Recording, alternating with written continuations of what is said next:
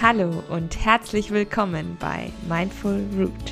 Mein Name ist Hanna Flessner und ich möchte dich mit meinem Podcast begleiten, mehr Achtsamkeit in deinem Leben zu verwurzeln.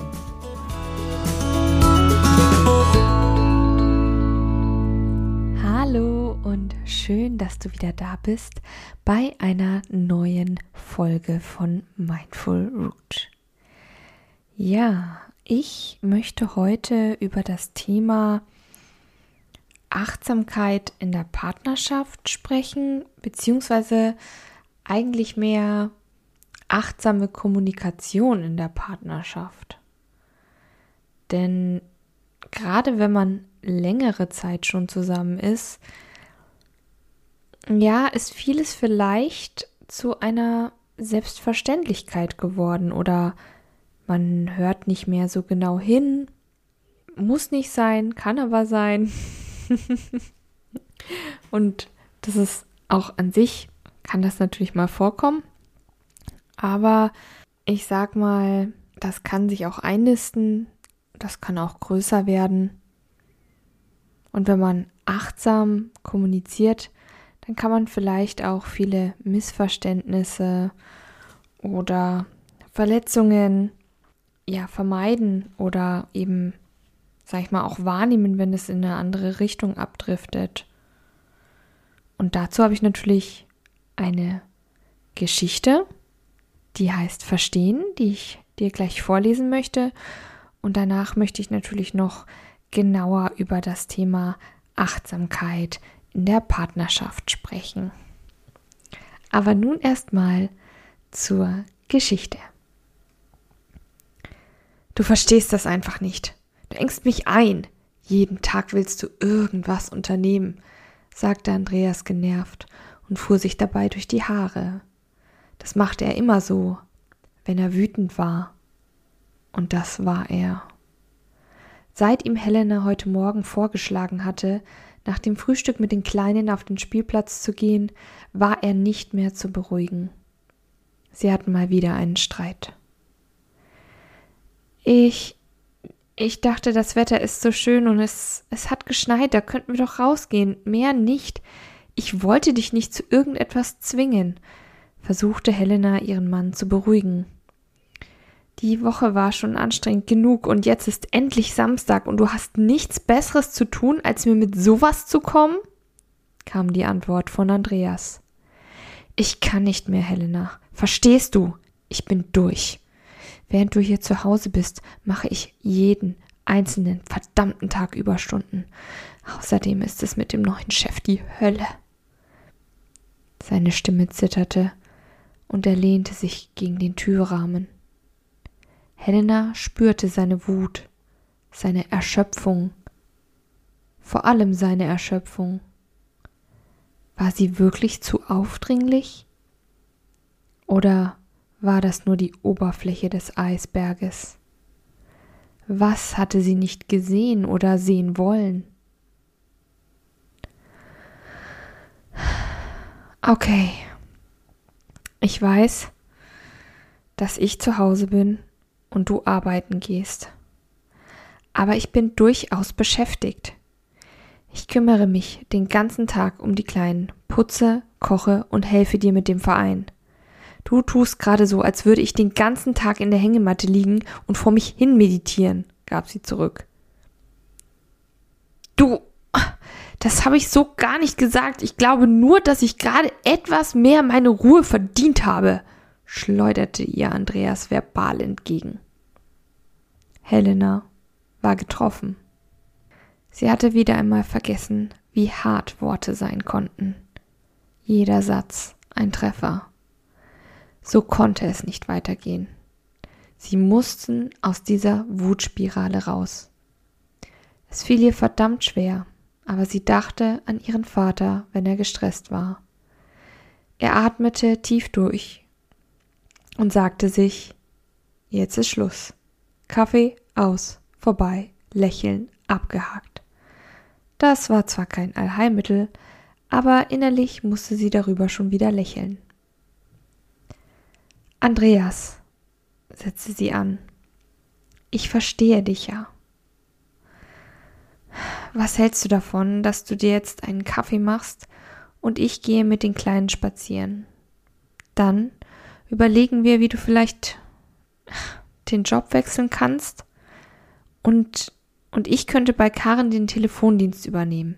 Dann hätten wir auch noch etwas, das wir ansparen können, sagte sie und war selbst überrascht, als Andreas Schultern zu zucken begannen. Ihr Mann nickte plötzlich stumm und nahm sie in den Arm. Er drückte sie heftig, und Helena merkte seine schnellen Atemstöße in ihrem Nacken.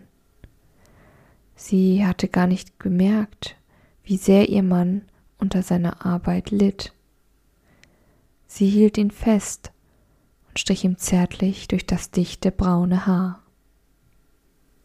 Es tut mir leid, was ich über dich gesagt habe. Du unterstützt mich immer, sagte er und vergrub sein Gesicht tief in ihren Pulli. Mir tut es leid. Du hast gerade echt viel um die Ohren. Aber ich glaube, mit etwas Planung kriegen wir das hin, sagte sie und küsste ihn auf seinen Bart. Da ist nur noch eine Sache, die ich leider mit dir besprechen muss, sagte Andreas nun im ernsten Tonfall und drückte sie von sich weg. Du musst uns zum Kaffee noch ein Stück Kuchen mitbringen.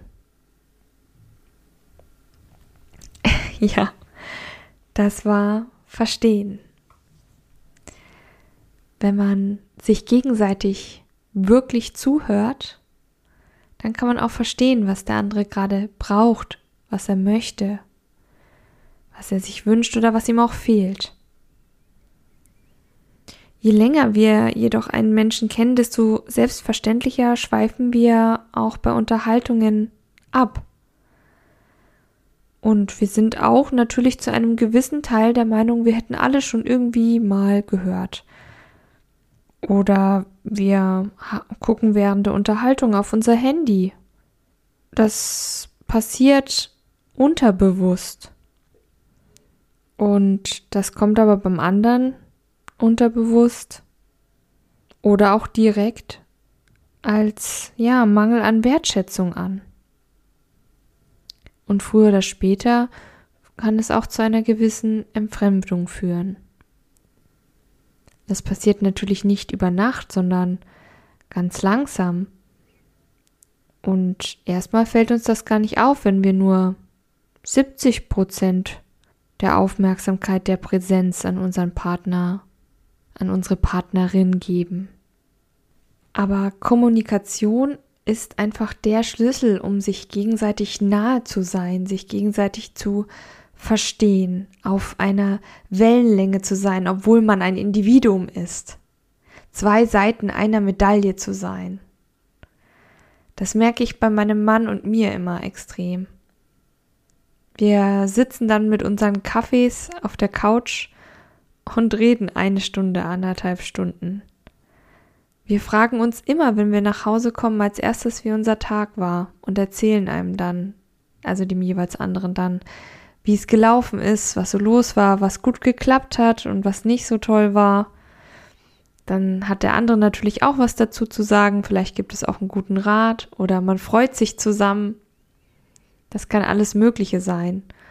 Und wenn ich zum Beispiel mal auf Geschäftsreise bin und wir einfach nicht so oft dann reden können, sondern nur kurz telefonieren können, dann fehlt mir das immer total und meinem Mann geht's da auch so. Und das ist ja eigentlich was richtig, richtig Tolles. Und natürlich passiert trotzdem auch mir sowas, dass ich mal nicht bei der Sache bin. Oder mein Mann will mir gerade etwas erzählen, aber ich gucke gerade etwas auf dem Handy nach, dann sage ich, warte bitte. Ich mache das eben erst zu Ende, dann lege ich das Handy weg und dann höre ich dir zu. Das ist, wenn ich das registriere, dass ich abschweife oder dass ich gerade zu viel andere Dinge mache. Und das möchte ich dann aber nicht. Und dann versuche ich da mich immer wieder zurückzuholen. Ich habe hier auch ein paar, ja, kleine Denkanstöße für dich. einfach mal, die du mitnehmen kannst für deine Partnerschaft, aber das gilt natürlich auch für enge und gute Freundschaften. Das kann man immer anwenden. Überlege dir immer, wenn dein Partner dir oder eben dein Freund oder deine Freundin was erzählt, was er vielleicht schon hundertmal erzählt hat, dann beschäftigt dich aber gerade dein Gegenüber etwas daran. Und vielleicht stecken da ja auch bestimmte Emotionen dahinter. Spür mal nach, wie er oder sie die Geschichte erzählt, was da gerade los ist, welche Wünsche nach Aufmerksamkeit oder gemeinsamen Unternehmungen im Hintergrund sind. Ein Beispiel. Mein Mann sagt, oh, weißt du noch, oh, wir waren doch mal auf diesem tollen Festival. Das hat doch so viel Spaß gemacht. Wir waren auch gar nicht lang mit dem Auto unterwegs. Natürlich kenne ich die Geschichte, wo wir auf dem Festival waren und gar nicht lang mit dem Auto unterwegs waren. Aber ich spüre, dass mein Mann den Wunsch hegt, dass wir sowas in der Art mal wieder machen sollten. Dann geht es generell einfach um die bewusste Aufmerksamkeit. Jeder braucht mal bewusste Aufmerksamkeit, volle Präsenz, volles Dasein. Und wenn du deinem Partner, deiner Partnerin gegenüber sitzt, betrachte ihn oder sie doch nochmal wie zum ersten Mal, ganz genau und intensiv. Wie sehen die Haare aus? Schau dir die Augenfarbe doch nochmal ganz genau an. Welche Farben kannst du in der Iris entdecken? Wo siehst du im Gesicht kleine Lachfalten? Wie sehen die Lippen aus? Sind sie voll oder eher schmal?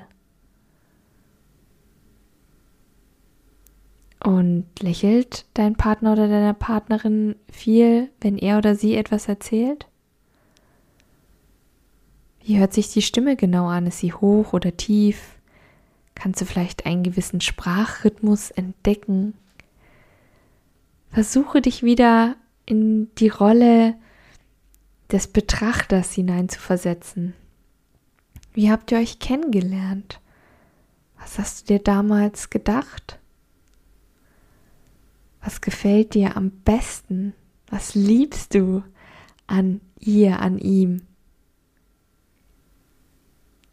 Spüre die ganze Präsenz dieses Menschen, den du so liebst.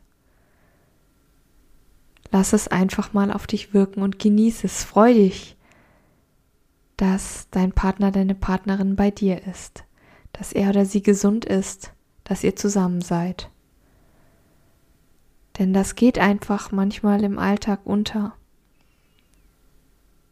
Jeder ist mit tausend Dingen mit Problemen, mit Stress beschäftigt, mit dem Job, mit dem Haushalt, mit Kindern.